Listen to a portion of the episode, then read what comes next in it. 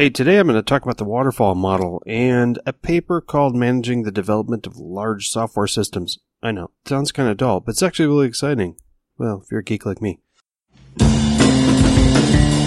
Hello, my name is Brian Okken, and welcome to the Python Test Podcast. The waterfall model is a sequential development approach in which development is seen flowing steadily downwards like a waterfall through several phases, typically a requirements analysis resulting in a software requirements specification, software design, implementation, testing, integration, if there are multiple subsystems, deployment or installation, and finally maintenance. Yeah, that's quoted from Wikipedia. And that's pretty much what people are talking about when referring to the waterfall model. However, that is only the start of the story. Do we really need all of these steps? There are two steps common to all software developed analysis and coding. For all software developed, someone has to figure out what the problem is, and the code has to be written. Pretty hard to argue with that. But I didn't come up with that. That's all Dr. Winston W. Royce there. Hang on now. Wasn't Royce that dude that got us using waterfall in the first place? Yes and no. It's complicated. So hold that thought and we'll get back to it. The waterfall model has been used and modified and changed and rebelled against since before I started programming. And it seems to get referred to all the time when someone is promoting their favorite methodology. Although sometimes it goes by the name classical development. Waterfall is such an important character in the story of software development that we should get to know it better, do a little character development. To look at waterfall in more depth, I'd like to start with a few waterfall variants that I've come across. Then I'll talk about a happy path waterfall scenario as a reasonable process flow. And then the unhappy path. What are the problems with waterfall? What about object oriented stuff? How does object oriented design and object oriented programming fit in with the waterfall? Yeah, I'll cover that. And then Agile, the Agile movement really was a rebellion against waterfall like models. And I think that it's good if we talk about water wheel. This is fun. This all started with a paper, so I'd like to take a fair look at the document that's blamed for starting all of this. Dr. Royce's Managing the Development of Large Software Systems. And, you know, then I want to compare what he came up with with, um, with what Agile has now. That's pretty much what I want to go through. Waterfall doesn't always have the same steps. I've seen several versions of basically the same thing with slight variations. I'm not going to include pictures here because they really are boring pictures. And frankly, people looking at pictures instead of reading and understanding what is what got us into this mess in the first place. Here's one. 1. Requirements. 2. Analysis. 3. Design. 4. Development. 5. QA. Or quality assurance. And here's another. Requirements followed by design, followed by implementation, followed by verification, and followed by maintenance. Almost the same thing. And here's the one unceremoniously known as Royce Figure 2. 1. System requirements. 2. Software requirements. 3. Analysis. 4. Program design. 5. Coding. 6. Testing. 7. Operations. It's the second drawing in the document that I'm going to talk about in a little bit. That's why it's Figure 2 as a name. Here's one often drawn in a V shape and called the V model.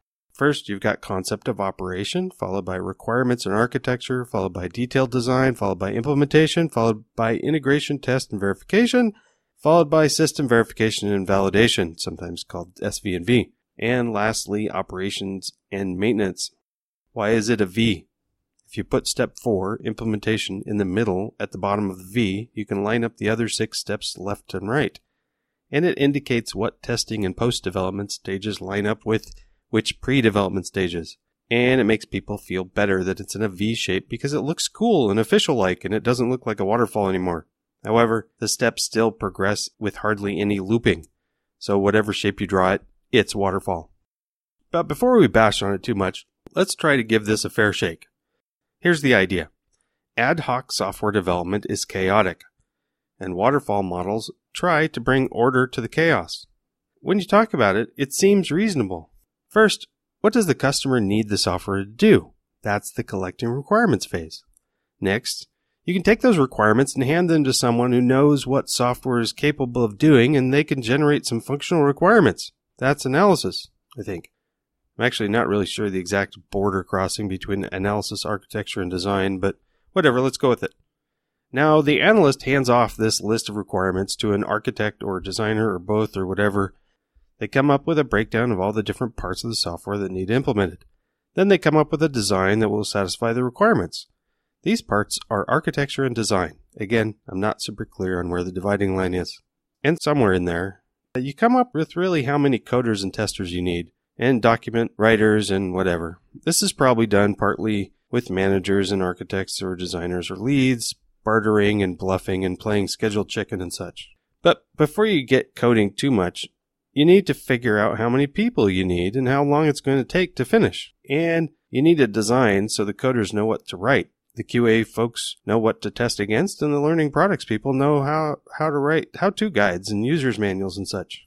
And so then you hand off these designs to developers who code away merrily and eventually come up with a completed system. That's coding, or development or implementation, or the magic black box of on product lifecycle charts between design and testing. Next, you get the QA department involved to test the thing against the requirements and against the design. Maybe they get started writing test plans and such early.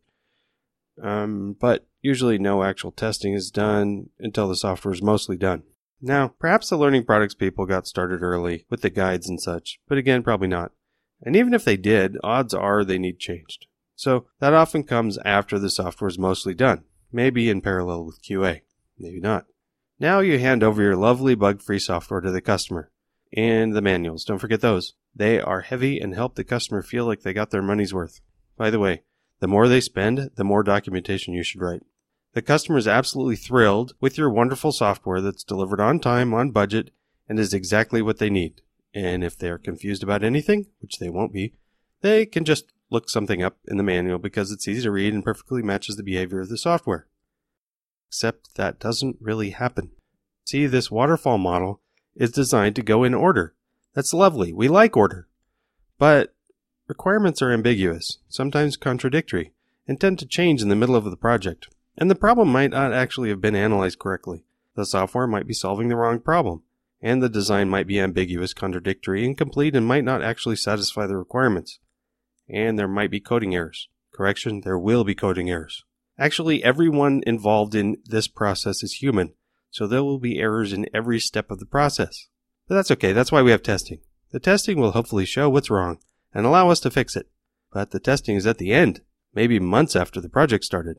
And if testing shows that we really can't satisfy all the requirements, we might even have to go all the way back to the beginning, causing at least a 100% overrun in time and money. Well, that sucks. Oh yeah, I forgot to mention, most of these phases produce reams and reams of documentation that most people involved never read. Some people read only once, and really no one understands. Some software projects produce more documentation than code. One of the problems with this is that it's hard to map real world problems to software very well. Some folks noticed this mismatch and came up with object oriented analysis, object oriented design, and object oriented programming sometimes it's shortened to OOA, OOD, and OOP. They look like acronyms, but they are silly to try to pronounce. This is actually where I enter the story. I learned object oriented thinking, analysis, design, modeling, and programming in school. And object oriented everything totally made sense to me. Analyze the problem in terms of the actual problem domain. That makes sense. Then try to describe and design a software solution using nouns and verbs that came from the problem domain. Again, totally makes sense. This actually helps quite a bit to be able to describe and design in terms that customers can understand and a translation process that makes sense to developers. Model the world as entities, as objects, and give them traits, behaviors, and most importantly, responsibilities. And describe how, how the objects interact with each other using verbs. One good thing is that it's really easy to spot dumb requirements. Like, so the bank teller simultaneously handles transactions with up to 50 customers at a time. No, wait, that 50 came from the possible customers in the bank at once, not how many are at the teller station at a time. They queue up and the teller only has to interact with one customer at a time. You know, stuff like that. Surely these OO tools we have are better at finishing software on time that is useful. It's got to be better. So let's splice this OO stuff into our software development lifecycle somewhere and off we go. Except there were problems. It wasn't fun. Teams would spend months in long meetings drawing pictures on whiteboards, deciding on class hierarchies, and arguing about which classes had which responsibilities, and user scenarios were drawn with bounce diagrams and alternate swim lanes and lots of time fighting with drawing tools to get the stupid arrows to line up right without looking too crazy. It sucked also. Was it better than the pre OO waterfall? No, it was waterfall with more pictures and even more documentation. And people were even afraid to propose changes because that would mean you had to draw the stupid drawings over again. In the end, we really thought of the drawings as starting points for development and didn't bother with minor updates. And eventually, by the end of the project, they didn't really match the software all that well. Oh yeah, forgot to mention that the simple design drawings that I learned in school were being developed by lots of people, and then they got standardized into UML. And UML is now such a crazy nightmare that it's harder to read than code. Okay, an asterisk here and a one over there means one to many. What about that other arrow over there with no numbers on it? And what's the dashed arrow mean again? Yeah, it's crazy. Well, if OO isn't the answer, then what is? Enter Super Agile with a capital A, a cape, tights, and a pearly white smile. A bunch of people were coming up with alternatives to Waterfall. There's a lot of stuff people didn't like, and they were coming up with quite a few iterative processes to counter the heavyweight in the corner, Mr. Evil Waterfall. These newer lightweights, iterative development models, were all coming up with some good ideas, but lots of companies weren't taking them very seriously. I think the lightweight moniker made some people freaked out and thought it was just designers and developers whining about the work. Suck it up, people. We're professionals when we write software professionally, and people pay a lot of money to have us be able to fulfill our promises and deliver stuff on time and within budget, and we need to be able to track and control things. If you don't like it, go flip burgers or something, but stop whining. Or maybe not there was at least some indication that lightweight processes weren't being taken seriously. But then that started changing, and more and more developers weren't wanting to put up with the waterfall BS, and the world got faster. Software projects lasting 18 months or more, and still being late and over budget and being horrible to use just weren't cutting it anymore, and releases were expected to be faster. Six month release cycles now seem really, really slow. By the time the Manifesto for Agile Development showed up, extreme programming was getting looked at seriously. And if XP did nothing else, it got almost everyone to pull automated testing into their development processes. So the Agile movement did help. A lot. I have quite a bit to say about many of the Agile practices, but I'm not focusing on those right now. I'm focusing on Waterfall. But Waterfall isn't part of the Agile practices though, is it? Well, a guy named Trek recently posted an article of what he called the water wheel methodology. That's when requirements are gathered, then the requirements are dripped into the development process as user stories. The development team gets to feel good about their super cool agile development process, and then when they are done, they pass off the code to QA to check against the requirements. Hmm. Requirements, then development, then QA. That's still waterfall, folks. Anyway, good job, Trek, for posting the water wheel analogy. It's damn funny. So, I think we should learn some lessons from all this, and I think we should start by going back to the source. I know, start. I've been talking for a long time already. Please, please, please, pretty please, with a cherry on top. Keep with me till the end. I think this is super interesting. And even if it is kind of dull to you, the entire world is paying the price of people in the 70s and 80s not actually reading the paper that started it all and just looking at the picture. So where did this come from?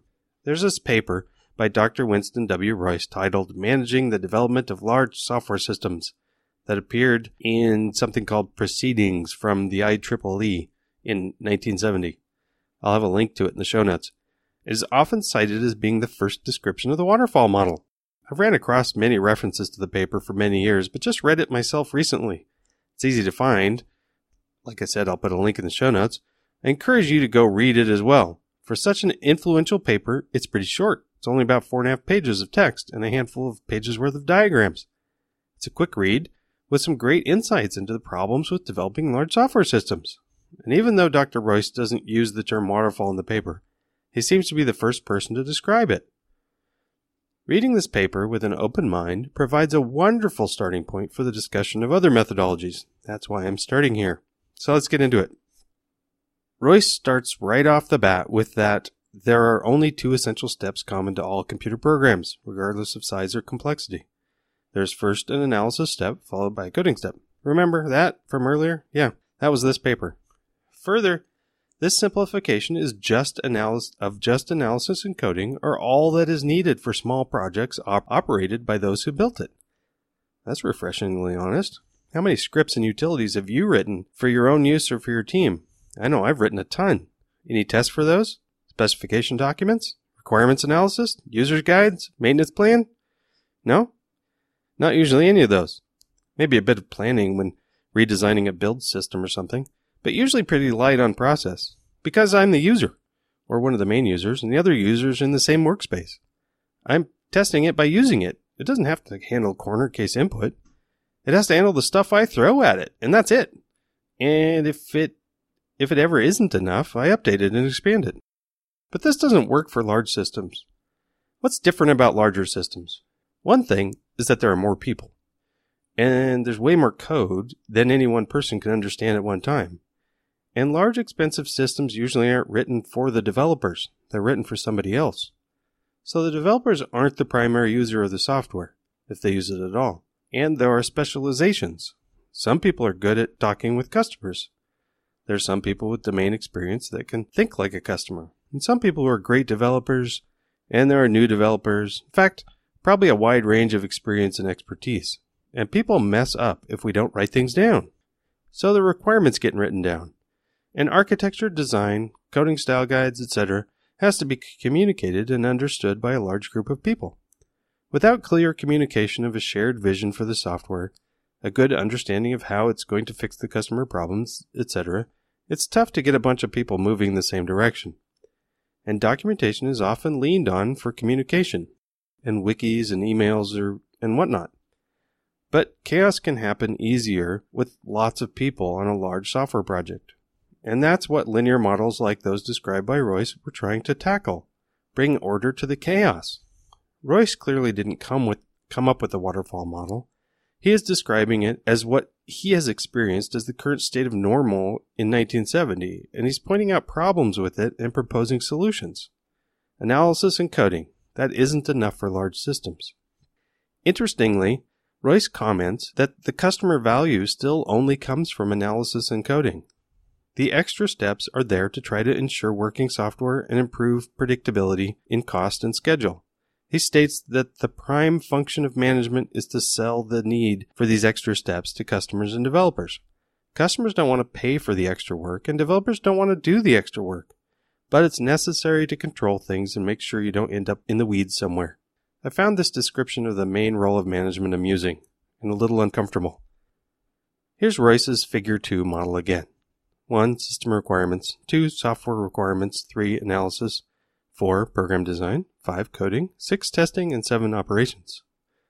We complain that one reason the waterfall models fail is because they are completely linear. But Royce observed that the steps are not within without loops. He noted that the best projects regularly iterate between two adjacent steps. He also notes that many problems that cause larger regressions in steps only have to go back at most two steps. For instance, test failures often have to go back to design, but not all the way back to requirements. Royce's observations about the problems with this system are spot on. First and foremost is the problem that testing is at the end. Yep, I was blown away when I read that. Right there on the second page of the most common reference of waterfall is this. Quote, the implementation described is risky and invites failures. End quote. And a little cutting too. The testing phase, which occurs at the end of the development cycle, is the first event where we can tell if the software fits within its constraints and solves the problem it's supposed to. Any problem found in testing involves doing some of the previous steps over, with the possibility of having to start everything over, causing a 100% overrun in the schedule and cost. You've got this massive risk of screwing up and not finding out that you've screwed up until the end. How do you reduce that risk? The rest of the paper gives Royce's recommendations.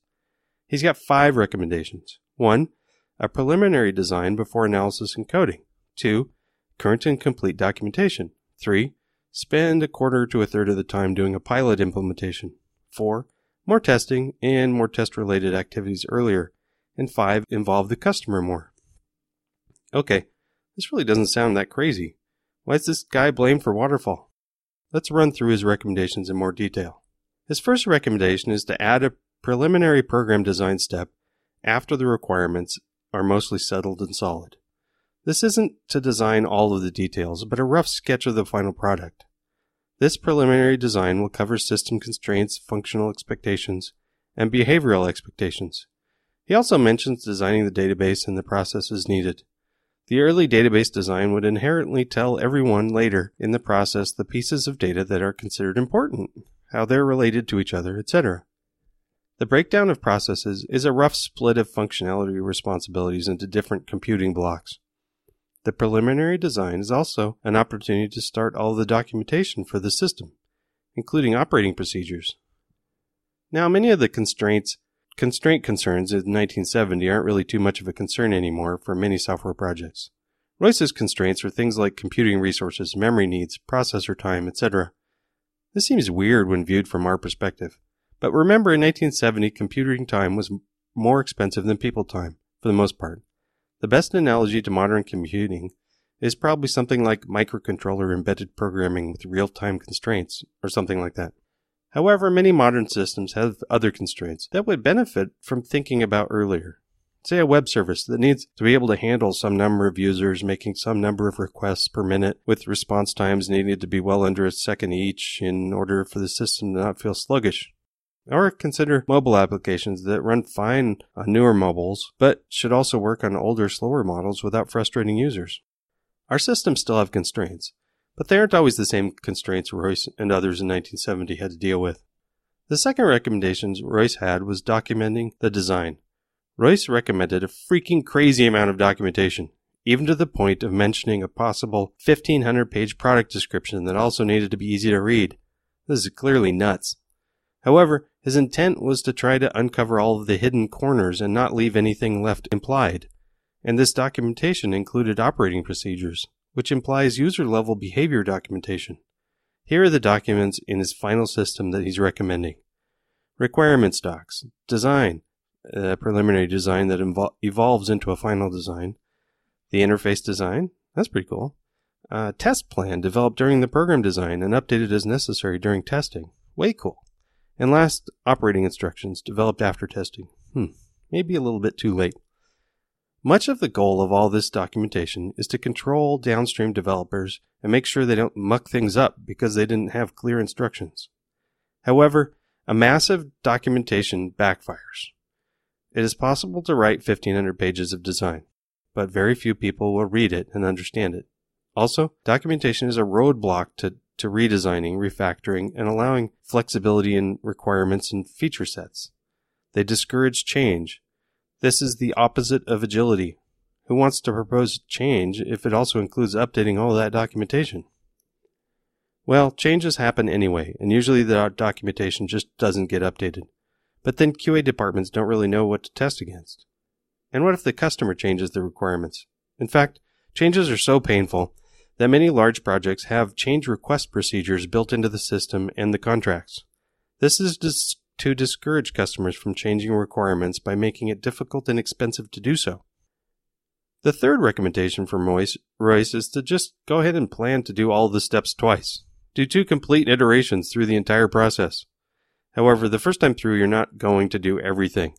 The pilot implementation will be planned for about one fourth or one third of the entire time for the project, and will go through many versions of all the steps.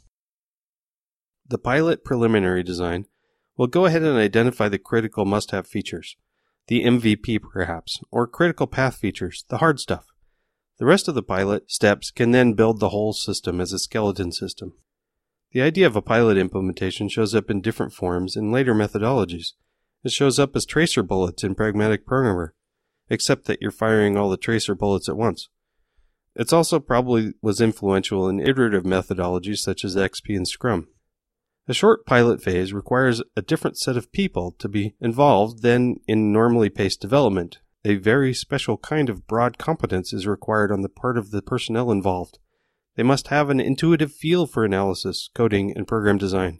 They must quickly sense the trouble spots in the design, model them, model their alternatives, forget the straightforward aspects of the design, which aren't worth studying at this early point, and finally arrive at an error free program. That's Royce again. This idea of shorter iterations being better implemented with a small team of cross discipline intuitive people who can analyze design and code was mostly ignored for quite a long time. But it shows up again 20 to 30 years later with the Agile development movement. The fourth recommendation from Royce is to beef up testing. If you do all of the testing related activities at the end, it doesn't work. If your schedule is slipping, you'll cut the testing phase short. And there's this massive risk that you have to start over. So what's Royce recommend for testing changes? First, test plans are put in place during the de- program design phase before coding. Two, the pilot iteration test phase will test critical parts of the system early. Third, visual inspection should be used for all code. We call this code reviews now. And fourth, pay attention to the code coverage during testing. Do much of this before the final QA phase. The final QA phase should be the final checkout of the system, not the start of testing. Interesting. I didn't know these ideas were that old. Unless I'm really reading it wrong, variants of these recommendations show up in Agile methods. The fifth recommendation is to involve the customer early and often. Royce describes this mostly as additional document sign off steps. However, he does also mention bringing in customer feedback for functionality and cost trade offs. This is good. In my experience, even with waterfall like or scrum like projects, I've never had an end customer involved in the project. However, I have been in projects where we have a domain expert or a customer proxy, someone who can work in house and make decisions on behalf of the customer. I've even heard of people actually being hired from customer, customer representative companies partly for this purpose.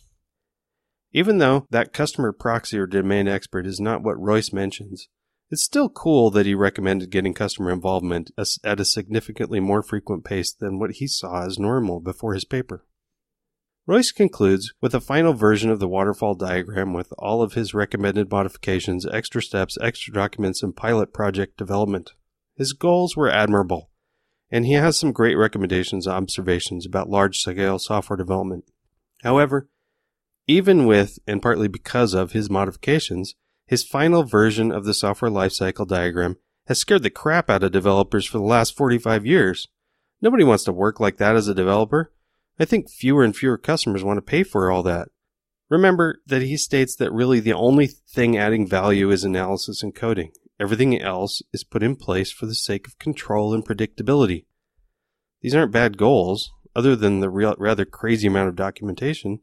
The paper isn't all that bad of advice but the picture still makes me want to run away.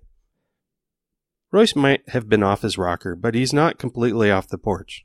It's interesting to compare his recommendations and his final model with practices that end up in so called agile practices. 1. Preliminary design before analysis and coding. Okay, this is still a bit weird, but I think his intent is to get designers closer to the code to have more of a say earlier in the process. Not really sure where that fits in with Agile, but I think it's a good thing. Second is current and complete documentation. Yeah, that's the place where he goes completely off the rails. But he didn't have instant messengers and wikis and that sort of thing to keep people up to speed like we have now. They just had documents. Third, spend a quarter to a third of the time doing a pilot implementation. This is really splitting every project into two iterations. Where he mostly differs with recent iterative practices is the split of making the second iteration so big. Modern iterative practices say just keep the iterations the same, or even make the subsequent iterations shorter than the first. That's mostly the difference. Fourth, more testing, and more testing related activities earlier. This is conceding that testing activities earlier is better, and all of the agile practices embrace testing. Five, involve the customer more. Seems like pre XP to me. He's recommending that the customer make many of the trade off decisions and do more sign off at several stages, where XP wants the customer to actually move in, sleeping bag and all. Please do give the paper a read. You shouldn't just take my opinions on the paper. Go read it and form your own. Let me know what you think of this in depth style of discussion on something. Also, what do you think of it being interleaved with my opinions? Comments and debates are welcome, of course, but let's keep it civil. We all care about making great software, even if we disagree on how to get there. I'll put links to everything I talked about in the show notes. I know this is a long one. Thanks for sticking around.